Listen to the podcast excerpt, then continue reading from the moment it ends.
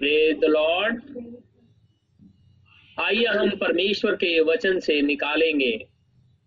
इब्रानियों की पत्री, उसका चार अध्याय, चौदह पद से लेकर के सोलह पद तक, और इब्रानियों पाँच, एक पद से लेकर के दस पद तक।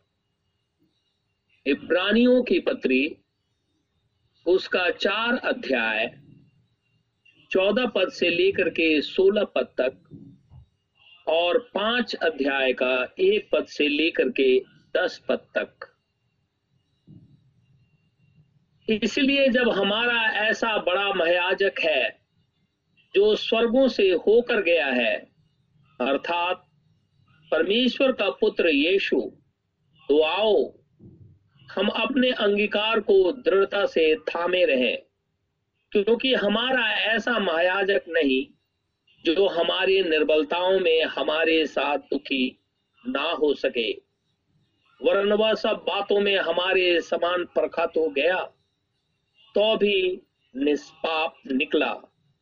इसलिए आओ हम अनुग्रह के सिंहासन के निकट हियाव बाँध कर चले कि हम पर दया हो और वह अनुग्रह पाए जो आवश्यकता के समय हमारी सहायता करे। क्योंकि हर एक महायाजक मनुष्यों में से लिया जाता है और मनुष्यों ही के लिए उन बातों के विषय में जो परमेश्वर से संबंध रखती है, ठहराया जाता है कि भेद और पाप बलि चढ़ाया करे। वह अज्ञानों और भूले भटकों के साथ नरमी से व्यवहार कर सकता है, इसलिए कि वह आप भी निर्बलता से घिरा है। इसीलिए उसे चाहिए कि जैसे लोगों के लिए, वैसे ही अपने लिए भी पाप बलि चढ़ाया करे। यह आदर का पद कोई अपने आप से नहीं लेता, जब तक कि हारून के समान परमेश्वर की ओर से ठहराया न जाए। वैसे ही मसीह ने भी महायाजक बनने की बड़ाई अपने आप से नहीं ली, पर उसको उसी ने दी, जिसने उससे कहा, तू मेरा पुत्र है। आज मैं ही ने तुझे उत्पन्न किया है। इसी प्रकार वह दूसरी जगह में भी कहता है, तू मिल्की सिद्दीक की रीति पर सदा के लिए याजक है। यीशु ने अपनी देह में रहने के दिनों में ऊँचे शब्द से पुकार पुकार कर और आँसू बहा बहा कर उससे, जो उसको मृत्यु से बचा सकता था, प्रार्थनाएँ और विनती की। और भक्ति के कारण उसकी सुनी गई। पुत्र होने पर भी उसने दुख उठा उठाकर आज्ञा माननी सीखी और सिद्ध बनकर अपने सब आज्ञा मानने वालों के लिए सदा काल के उद्धार का कारण हो गया और उसे परमेश्वर की ओर से मिलके सिद्दीक की रीति पर महायाजक का पद मिला। परमेश्वर के इस वचन के पढ़े और सुने जाने पर आशीष हो। आमिन। हम प्रभु का आज फिर से बहुत ही धन्यवादित हैं कि परमेश्वर ने हमें फिर से एक मौका दिया है कि हम सभी जन खुदावंद खुदा के पास आए। अपने गुनाहों से पश्चाताप करें और प्रभु यीशु मसीह के नाम में बपतिस्मा लें, अपने आप को खुदामंद खुदा के अंदर में लेकर के आए। हम परमेश्वर का इसलिए भी बहुत धन्यवादित हैं कि हम सभी जन प्रभु यीशु मसीह की उपस्थिति में बैठे हुए हैं, क्योंकि ये भली और मनोहर बात है। कि खुदामंद खुदा के उपस्थिति में वही लोग बैठते हैं जो परमेश्वर के भवन में रोपे गए हैं। और हम इसके लिए खुदा का तहे दिल से शुक्रगुजार हैं कि परमेश्वर ने हमें ये मौका दिया कि हम उसकी उपस्थिति में बैठे। हम इसके लिए अपने ही खुदामंद खुदा का धन्यवाद करते हैं। हमने महायाजक के विषय में कल देखा था कि मिल्की सिद्दीक जो अब्राहम से मिलने के लिए गया और अब्राहम को उसने रोटी और दाखरस दिया और अब्राहम ने उसे दसवांश दिया। वो मिल्की सिद्दीक इब्रानियों सात में लिखा हुआ है, वो सालिम का राजा है। उसकी कोई वंशावली नहीं है, ना उसके दिनों का अंत है और ना ही आदि। वो सर्वशक्तिमान, खुदामंद, खुदा है और वही महायाजक है, जो कि अब्राहम से मिला था।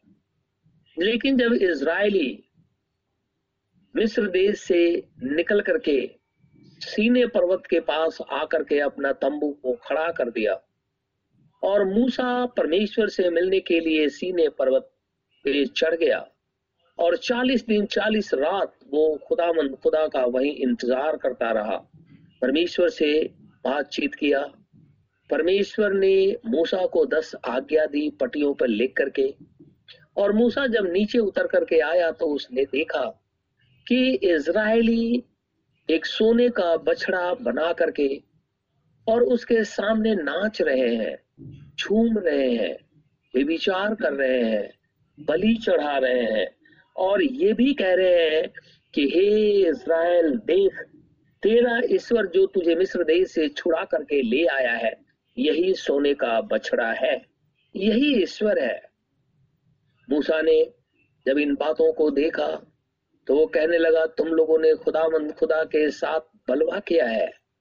इसलिए जो कोई परमेश्वर की तरफ़ है, वो मेरे पास आ जाए। बारह गोत्रों में से केवल एक गोत्र, लेविये, मूसा के पास आकर के खड़े हो गए। मूसा ने कहा, अब तुम अपनी तलवार निकालो और इसराइलियों को मारना शुरू कर दो। क्योंकि खुदावन खुदा, आज तुमको याजक का पद देता है। सारे लेविय तलवार लेकर के निकले। उन्होंने लोगों को मारना शुरू किया, अपने ही भाइयों, बहनों। तीन हज़ार लोग मारे गए। और परमेश्वर ने मूसा से कहा, तेरा भाई हारून, उसको इज़राइल के इज़राइल के अंदर में महायाजक ठहरा दे। और उसके बाद उसके वंश, उनके पुत्रों को भी संस्कार कर, ताकि वो भी महायाजक बाद में बनेंगे। और जो अन्य लोग हैं, यानी जो लेवाइट्स गोत्र के दूसरे व्यक्ति हैं, उनको भी संस्कार कर, ताकि वो परमेश्वर की तंबू की सेवा करें।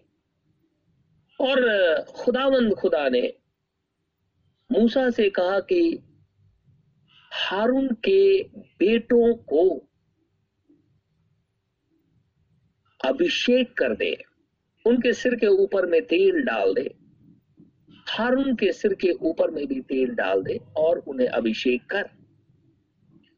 और बाइबल में लिखा हुआ है कि खुदामंद खुदा ने हारून के पुत्रों को अभिषेक किया, लेकिन हारून की पुत्रियों को खुदामंद खुदा ने याजक या महायाजक पद के लिए कोई भी अभिषेक नहीं किया। बाइबल में क्लियरली इस बात को लिखा हुआ है। खुदा ने हारून के पुत्रों को अभिषेक किया, लेकिन हारून की पुत्रियों को खुदा ने कभी भी अभिषेक नहीं किया। और आगे चल करके जब हम देखते हैं, परमेश्वर ने मना कर दिया कि कोई भी स्त्री याजक नहीं हो सकती है। अर्थात पास्टर नहीं हो सकती है। और आगे चलकर के नए नियम के अंदर में खुदा ने इस बात को स्पष्ट रीति से कह दिया कि कोई भी स्त्री परमेश्वर की सेवा, यानी एज ए पास्टर नहीं कर सकती है। पॉलुस कहता है खुदामन खुदा कहता है, कोई भी स्त्री वो परमेश्वर की सेवा नहीं कर सकती है। अगर उसे सेवा करना है तो वो स्त्रियों के बीच में बैठ करके खुदामंद खुदा के लिए अपने बातों को कह सकती है, लेकिन सभा के मध्य में वो ये काम नहीं कर सकती है। जैसे कि एक पास्टर अगर खड़ा होकर के खुदावंद खुदा का वचन सुनाता है, वो स्त्रियाँ ऐसा नहीं कर सकती है।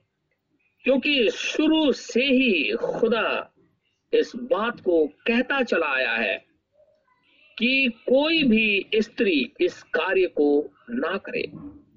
और पहला कुरुंथियों और उसका चौदह अध्याय पहला कुरुंथियों और उसका चौदह अध्याय। और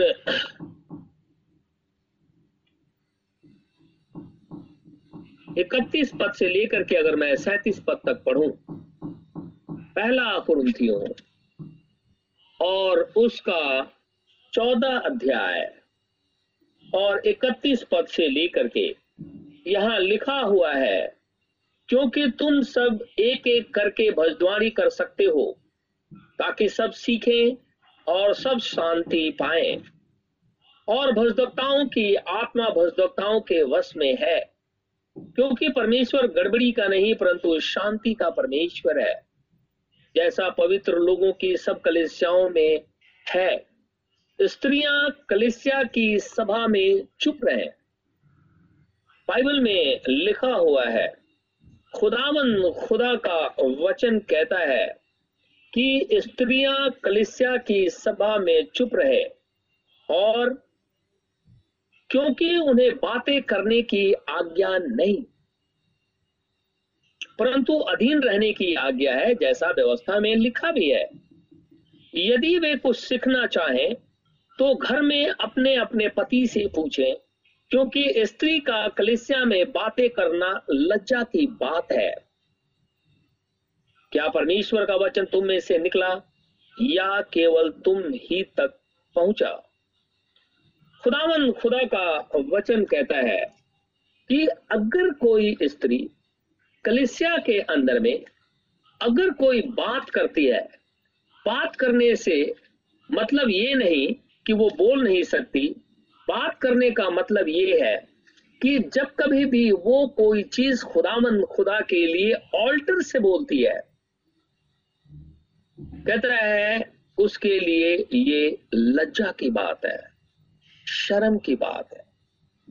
लेकिन आज आप देखिए, सारी स्त्रियाँ पास्टर हो गए हैं और ऑल्टर पे खड़े होकर के परमेश्वर का सुसमाचार सुनाती हैं। और जब ये बात पढ़ने की बारी आती है कि बाइबल में लिखा हुआ है, कुरुंथियों की पत्री में, तब वो चुप हो जाते हैं। यानी अपने तरीके से बाइबल को पढ़ना और जो हमारे विरोध में आता है, उसे छोड़ देना। और फिर कहना कि हम खुदा की सेवा कर रहे हैं, ये अच्छी बात नहीं है। क्योंकि ये मैं नहीं कह रहा, परमेश्वर का वचन कहता है कि स्त्रियाँ अगर सभा के अंदर में बोले तो ये एक लज्जा की बात है। अगर उसे कुछ सीखना है तो अपने पति से सीखे। इसका मतलब ये हुआ कि पति को खुदामंद, खुदा की बातें आनी चाहिए। अगर वो आपस में प्रभु के विषय में बातचीत करते हैं तो उनको ये बात आनी चाहिए। यानी खुदा के वर्षिप कैसे करनी है, ये बात आनी चाहिए। इसीलिए पहली बार इज़राइल के मध्य में जब खुदाबंद खुदा ने मनुष्यों में से हारून को महायाजक और लेवाइट्स गोत्र के अन्य भाइयों को, बहनों को नहीं, अन्य भाइयों को, बाइबल में लिखा है, हम कल पढ़ रहे थे, अन्य भाइयों को जब याजक का पद दिया तो खुदा कहता है कि उनकी बेटियों को यह काम नहीं। और अनॉइंट अगर करना है मूसा को तो केवल पुत्रों को ही करना है, ताकि वो खुदामंद खुदा का वचन सुनाए। पहली बार खुदा ने ये व्यवस्था दी थी। उससे पहले मिल्की सिरिक की रीति पे स्वयं परमेश्वर महायाजक था, और आकर के उसने अब्राहम से मिला था। और सीने पर्वत पे परमेश्वर ने यह व्यवस्था दे दी, वहाँ से महायाजकीय और याजकीय पद शुरू होता है। वहाँ से सर्विस शुरू होती है। और पौलुस आकर के कुरुंथियों की पत्री में कहता है, स्त्रियाँ प्रचार ना करें। अगर उसे कुछ पूछना है, अपने पति से पूछे, क्योंकि अगर वो सभा के अंदर में कोई बात करती है तो वो एक लज्जा की, शर्म की बात है। एक वर्ष मैं और निकालूँगा, पहला तिमोथियोस और उसका दूसरा अध्याय। पहला तिमोथियोस, उसका दूसरा अध्याय। और मैं पढ़ूँगा आठ पद से। पहला तिमोथियोस, दूसरा अध्याय और उसके आठ पद से। इसलिए मैं चाहता हूँ कि हर एक जगह पुरुष बिना क्रोध और विवाद के पवित्र हाथों को उठा करके प्रार्थना किया करे। वैसे ही स्त्रियाँ भी संकोच और संयम के साथ सुहावने वस्त्रों से अपने आप को सवारे, ना कि बाल गूंथने और सोने और मोतियों और बहुमूल कपड़ों से। पर भले कामों से, क्योंकि परमेश्वर की भक्ति करने वाले स्त्रियों को यही उचित भी है। और आगे क्या लिखा है? स्त्री को चुपचाप पूरी अधीनता से सीखना चाहिए। मैं कहता हूँ, स्त्री उपदेश ना करे। बाइबल कहती है, बहुत से लोग तरह तरह के तर्क देते हैं। बहुत से लोग तर्क देते हैं। लेकिन परमेश्वर के वचन में ही कुरुंथियों के पत्री और तिमुथुस में यह बात लिखी हुई है। और परमेश्वर ने जब पहली बार मनुष्यों में से महायाजक और याजक का पद संस्कार करने के लिए अनोइंट करने के लिए मूसा को आदेश दिया, तब उसने पुत्रों को ही अनोइंट किया। स्त्रियों को नहीं, पूरी बाइबल के अंदर में कहीं पर भी नहीं लिखा हुआ है। फिर भी हमारी बहनें ऑल्टर पे खड़ी होकर के परमेश्वर के वचन का प्रचार करती हैं। शायद ये तिमुथियुस की पत्री और कुरुथियों की पत्री नहीं पढ़ती वो। वो कोई भी बोल देता है, कहा नया नियम में लिखा हुआ है? नया नियम में भी लिखा है और पुराने नियम में भी लिखा हुआ है। दोनों में ये बातें लिखी हुई कहता है, स्त्री को चुपचाप पूरी अधीनता से सीखना चाहिए। मैं कहता हूँ कि स्त्री उपदेश ना करे और ना पुरुष पर आज्ञा चलाए, परंतु चुपचाप रहे। लिखा हुआ है ना? यानी परमेश्वर का वचन ऑल्टर से, वेदी से कोई भी स्त्री प्रचार नहीं कर सकती। अगर कोई कहता है तो इस बाइबल को कंडेम करता है वो। नहीं तो वो दिखा दे कि बाइबल में खुदा ने कहा कहा है कि तुम खड़े होकर के ऑल्टर से परमेश्वर के वचन का प्रचार करो। स्त्रियाँ, स्त्रियों के पास बैठ करके प्रभु के लिए भजन गा सकती हैं। परमेश्वर के लिए बजा सकती हैं। खुदावन खुदा के विषय में चर्चा कर सकती हैं। परमेश्वर के वचन के विषय में बातचीत कर सकती हैं। एक दूसरे से सीख सकती हैं। केवल वो ऑल्टर पे नहीं जा सकती। और इफिसियों के पत्री के अनुसार में जो फाइव फोल्ड मिनिस्ट्री है, पाँच प्रकार की सेवकाई का वर्णन किया गया है। उस सेवकाई के तहत में स्त्रियों का कोई भाग नहीं है। आपको बड़ा आश्चर्य होगा इस बात को सुन करके, लेकिन सच्चाई यही है। लेकिन शैतान जो है, लोगों को इस रीति से भरमा देता है। शैतान इस रीति से लोगों को भरमा देता है ताकि वो लोग परमेश्वर के इस वचन को ना पढ़े। जो उनके लिए अच्छा है, वही उसे पढ़े, समझे, और जो उनके विरोध में हो जाता है, उसे वो छोड़ देते हैं। लेकिन ऐसा नहीं हो सकता। हम जानते हैं, हम अनुग्रह के समय के अंदर में रह रहे हैं, और अनुग्रह के समय के अंदर में जब हम रहते हैं तो परमेश्वर का वचन टला नहीं है। खुदावन खुदा का वचन नहीं टला है। परमेश्वर का वचन जो खुदा ने अपने नबियों में से, अपने चेलों में से, अपने सेवकों में से अपने अपोसल्स में से होकर के जो बातें कह दिया है और इस बाइबल के अंदर में लिखा हुआ है, वो कभी भी टल नहीं सकता है।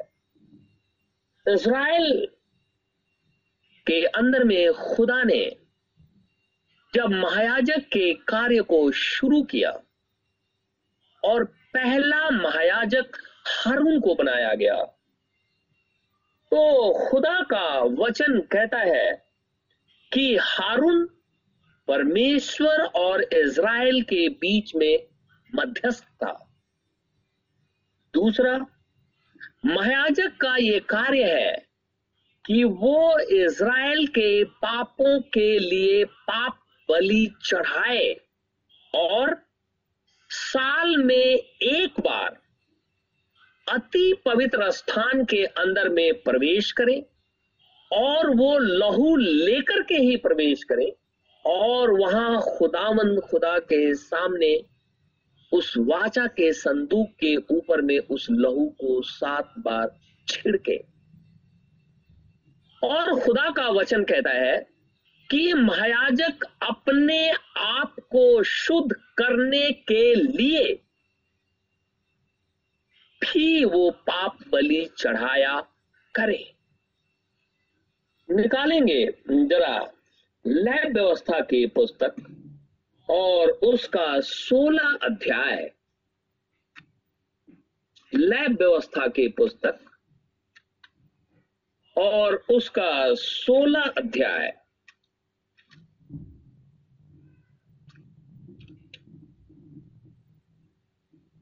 एक और दो पद मैं पढ़ता हूँ।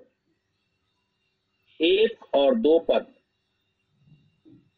जब हारून के दो पुत्र यहोवा के सामने समीप जाकर मर गए, उसके बाद यहोवा ने मूसा से बातें की और यहोवा ने मूसा से कहा, अपने भाई हारून से कह कि संदूक के ऊपर के प्राशित वाले ढकने के आगे, बीच वाले पर्दे के अंदर पवित्र स्थान में हर समय ना प्रवेश करे, नहीं तो मर जाएगा। क्योंकि मैं प्राशित वाले ढकने के ऊपर बादल में दिखाई दूँगा।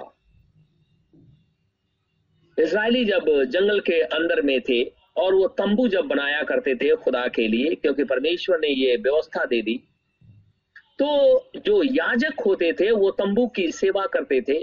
तंबू लगाना तंबू के अंदर में जितने भी बलि चढ़ाए जाते थे, उसके लिए वेदी और वो दूसरी चीज़ें जितनी भी थी, वो सब लेविए करते थे। उसके बाद में एक और, यानी पवित्र स्थान के अंदर में एक वेदी होती थी। उसके बाद में एक और अति पवित्र स्थान होता था, जहाँ पे वाचा का संदूक रखा जाता था।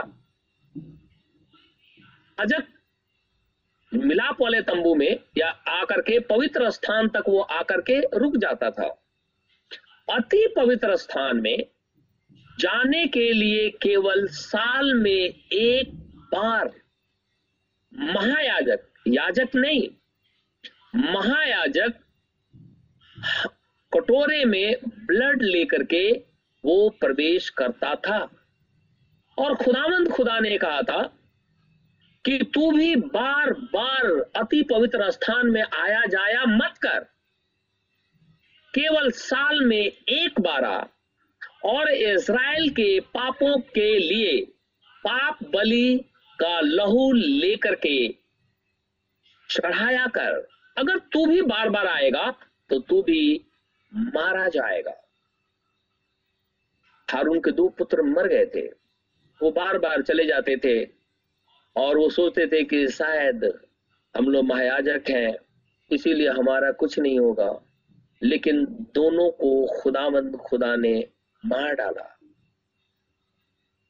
अति पवित्र स्थान के अंदर में केवल एक ही व्यक्ति जाता था, और वो जाता था हारून। एक वर्ष में और निकालूँगा। इब्रानियों की पत्री और उसका नौ अध्याय। इब्रानियों की पत्री और उसका नौ अध्याय। इब्रानियों की पत्री, नौ अध्याय, और छह पद से मैं पढ़ता हूँ। लिखा है, ये वस्तुएँ इस रीति से तैयार हो चुकी। उस पहले तंबू में याजक हर समय प्रवेश करके सेवा के कार्य संपन्न करते हैं। पर दूसरे में केवल महायाजक वर्ष भर में एक ही बार जाता है और बिना लहू लिए नहीं जाता, जिसे वह अपने लिए और लोगों की भूल चूक के लिए चढ़ाता है। इज़राइल के पापों के प्राश्चित के लिए हारून महायाजक मेमने के ब्लड को लेकर के साल में एक बार अति पवित्र स्थान के अंदर में प्रवेश करता था।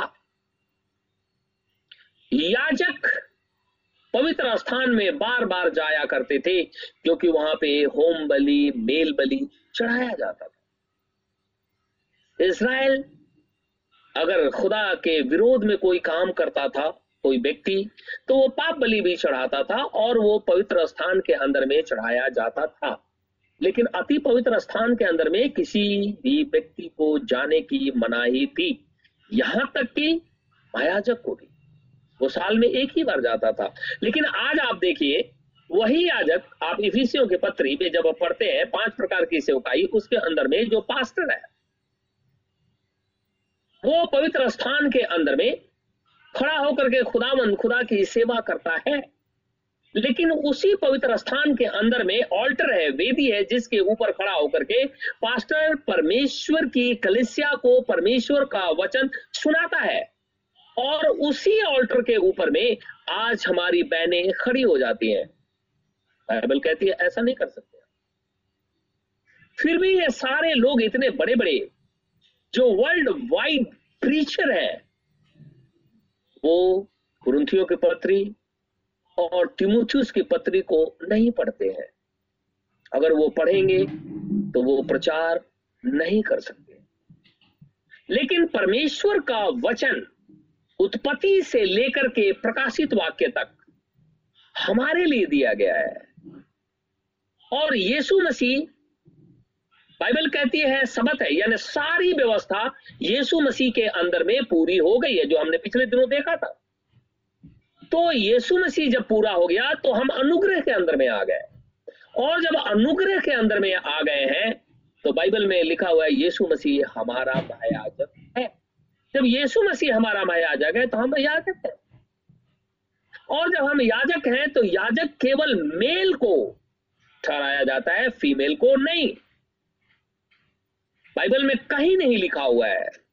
इसके बाद भी लोग परमेश्वर के वचन को अनसुना करते हैं और पढ़ते नहीं है और खड़े होकर के हमारी बहनें खुदा के वचन का ऑल्टर से प्रचार करती मैं बार बार बोल रहा हूँ ऑल्टर के विषय में। वो घरों के अंदर में बैठ करके दुआ बंदगी करें खुदा उसके लिए मना नहीं करता है। लेकिन सभा वहाँ होती है, वहाँ पे खड़ा होकर के वो प्रचार नहीं कर सकता, क्योंकि कहता है, मैं कहता हूँ, कोई स्त्री प्रचार ना करे। महायाजक को जब खुदामंद खुदा ठहरा दिया मनुष्यों में से तो परमेश्वर का वचन कहता है कि महायाजक को वस्त्र पहनने के लिए भी खुदावंद खुदा ने मूसा से कहा कि वो किस रीति से और कैसे अपने कपड़े पहनेगा? मयाजक पगड़ी बांधता था। पगड़ी के ऊपर में एक सोने का पत्थर होता था। उस सोने के पत्थर के ऊपर में ये लिखा होता था, यहोवा के लिए पवित्र। आप लय व्यवस्था और एक्सोडस चैप्टर में 28 में हम इसे पढ़ सकते हैं। उसके बाद में महायाजक आस्तीन तक वस्त्र पहनता था। उसके ऊपर में एक नीला चोगा पहनता था। चोगे के ऊपर में एक रंग बिरंगा अंगरखा पहनता था, जिसे एपोद कहते थे। एपोद में एक थैली होती थी, जिसके अंदर में बारह स्टोन हुआ करते थे। और वो उरीम तुमीम था, जिसकी चर्चा हमने पहले कर चुके उसे न्याय का चपरास भी कहते हैं। और एपोत के कंधे और सीनाबंद पर बारह पत्थर जड़े होते थे, जिन पर इज़राइल के बारह गोत्रों का नाम लिखा होता था। जब हारून यहोवा की उपस्थिति में जाता था तब ये पत्थर इस बात का चिन्ह होता था कि ये बारह गोत्र के लोग भी खुदावन, खुदा के सामने उपस्थित हुए इसीलिए वो बारह गोत्रों के स्टोन को पहन करके पूत के अंदर में खुदा के पास जाया करता था। महायाजक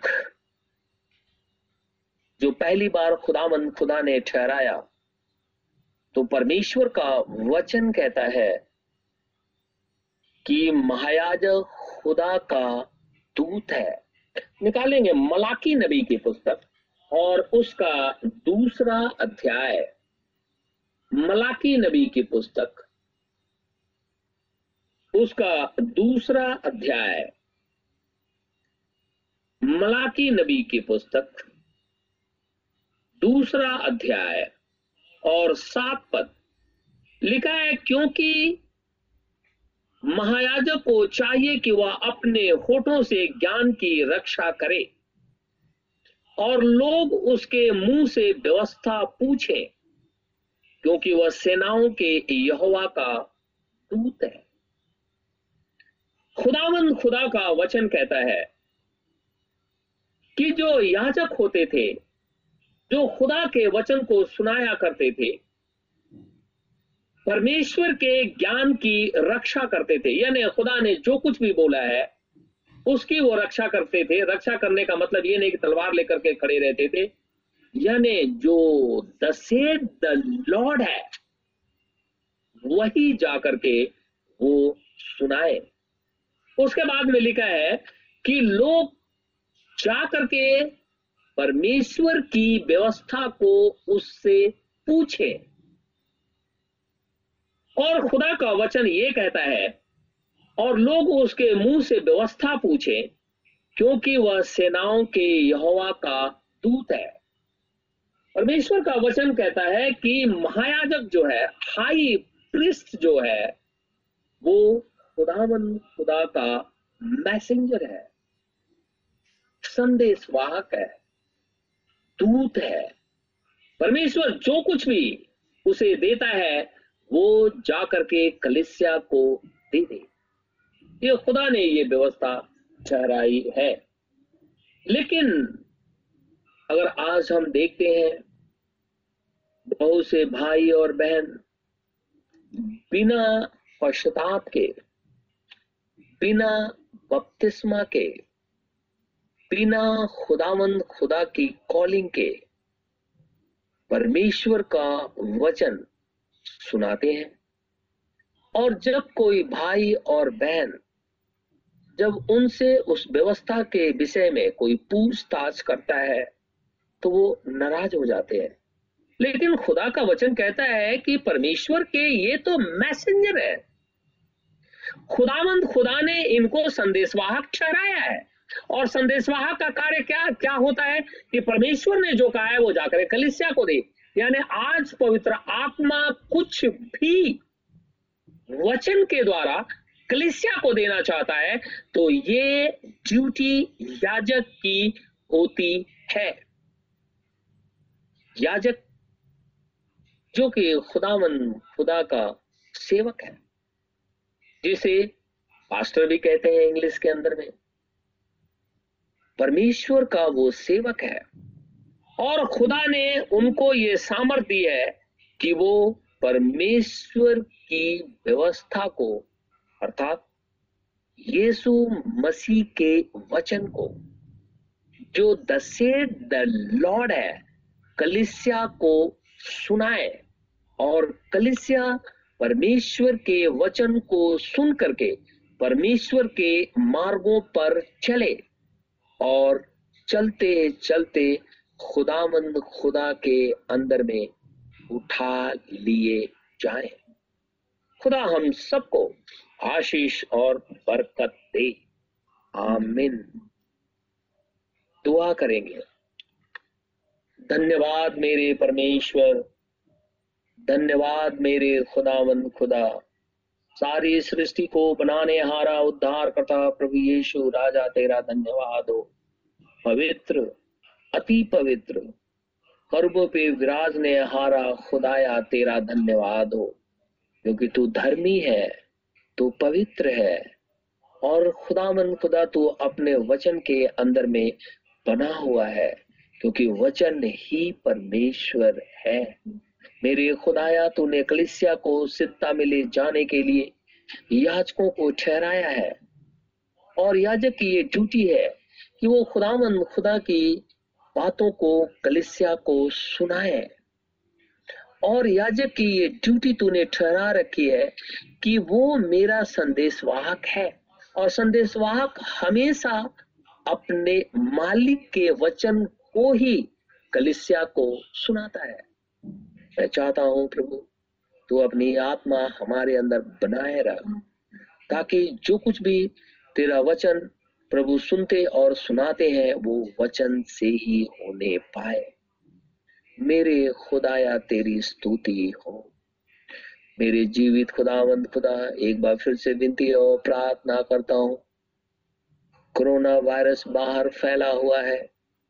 ऐसी स्थिति के अंदर में तेरे बेटे तेरी बेटियाँ हॉस्पिटल के अंदर में काम करते हैं, कहीं और नौकरी करने जाते हैं, किसी और रोजी रोज़गार के लिए घर से बाहर निकलते हैं। प्रभु जी, कोई अपने प्रिय जनों से मिलने के लिए जाता है, या किसी और काम से वो अपने घर से बाहर निकलते हैं, ऐसे समय में तुझसे विनती और प्रार्थना करता हूँ हमारे चारों तरफ़ अपने अग्नि में दूतों का पहरा लगा दे, ताकि ये वायरस हमारे शरीर को छूने ना पाए।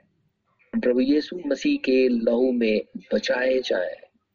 ए प्रभु, रहम कर। मेरे जीवित खुदावंद खुदा, इज़राइल पे दया कर। यरूशलेम की शांति के लिए दुआ माँगता हूँ। तो उनके जो तेरा पवित्र नगर है, उसके ऊपर रहम कर। हे प्रभु, हमारे दिल्ली शहर, हमारे देश, वरन सारे मानव जाति पे रहम कर, ताकि लोग मरने से बच जाए। मर्ज़ी तेरी ही पूरी हो। प्रार्थना अपने उद्धार करता यीशु नासरी के नाम से माँगता हूँ, इसे इसी घड़ी पूरा कर। आमीन। हमारे बाप तू जो स्वर्ग में है, तेरा नाम पाक माना जाए, तेरी बादशाहत आए। तेरी मर्ज़ी जैसे स्वर्ग में पूरी होती है, ज़मीन पर भी हो। हमारे रोज की रोटी आज हमें दी। जिस प्रकार हम कसूरवारों को माफ़ करते हैं, तू भी मेरे कसूरों को माफ़ कर। हमें अजमाइश में न पड़ने दे, परंतु बुराई से बचा। क्योंकि बादशाहत कुदरत और जलाल हमेशा तेरे हैं।